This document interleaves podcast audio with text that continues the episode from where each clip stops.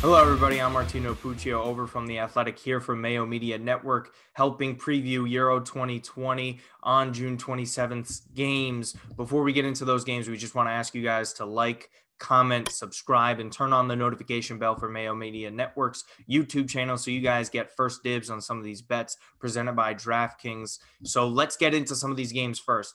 Netherlands versus the Czech Republic is the first game of the day. Obviously, we're in the knockout stages now, so everything is going to be electric the Dutch pretty had eh, had a pretty easy group um, as far as things were concerned in terms of you know level of competition. There weren't too many teams that were threatening them. Some of the games had featured quite a few goals, and they scored more than what was actually anticipated, right? Because the attack was considered the weak link heading into this tournament.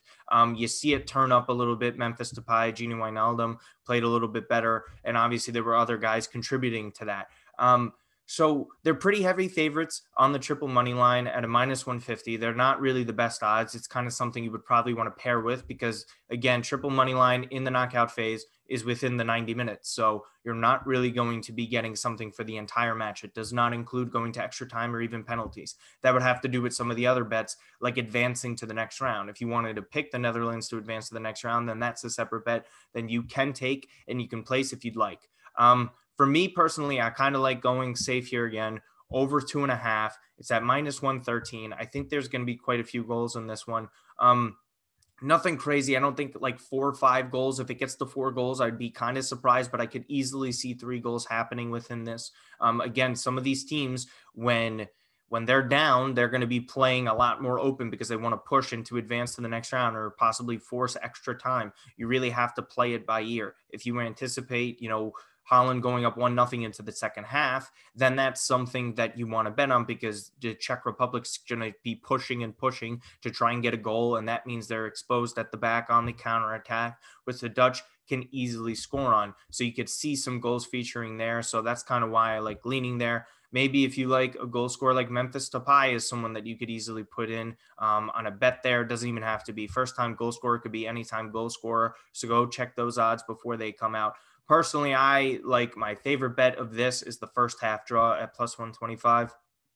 Simply at this, I think this game is going to come out very tight to begin with. These teams are going to have a lot of nerves. They haven't really been there in these spots in these knockout phases of these tournaments. So I think it could be, you know, if something ends up a 1 1, I wouldn't be shocked at halftime. It could see a 0 0 score line. And then the second half is really going to be when the goals start turning up. So for me, I see a draw happening at plus 125.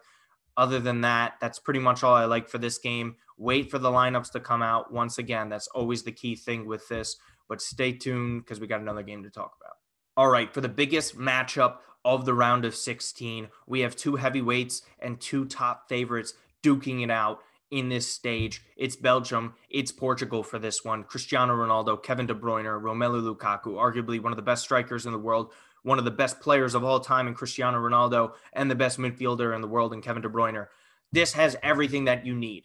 The former champions from 2016 and the golden generation of Belgium matching up in this one. Defense isn't the strong suit for both of these sides. We've seen them be exposed in multiple matches um, during this tournament. Obviously, Portugal got dismantled by Germany.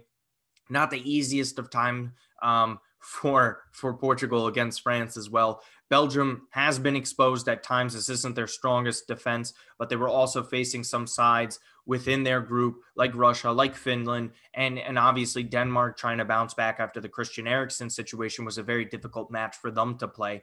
They're going to be able to score goals. They're going to be creating. Lukaku and De Bruyne is probably the best link up package within this tournament for me, I really do like the over at two and a half at plus 117. I just don't think you're going to be seeing those odds be there. Yeah, these matches could be a lot closer than some would anticipate, right? Because these teams want to play it close because they know it's going to go down to the wire. Portugal has tendencies at times to, you know, play these games close like they did five years ago, where they're able to just grind out that victory. And especially when they start a player like Renato Sanches, who's going to be a major factor in this.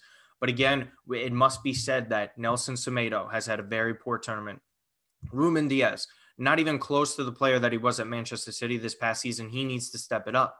And then when you look at Belgium, it's not even remotely close to the level of defense that they had in prior tournaments, even in 2018.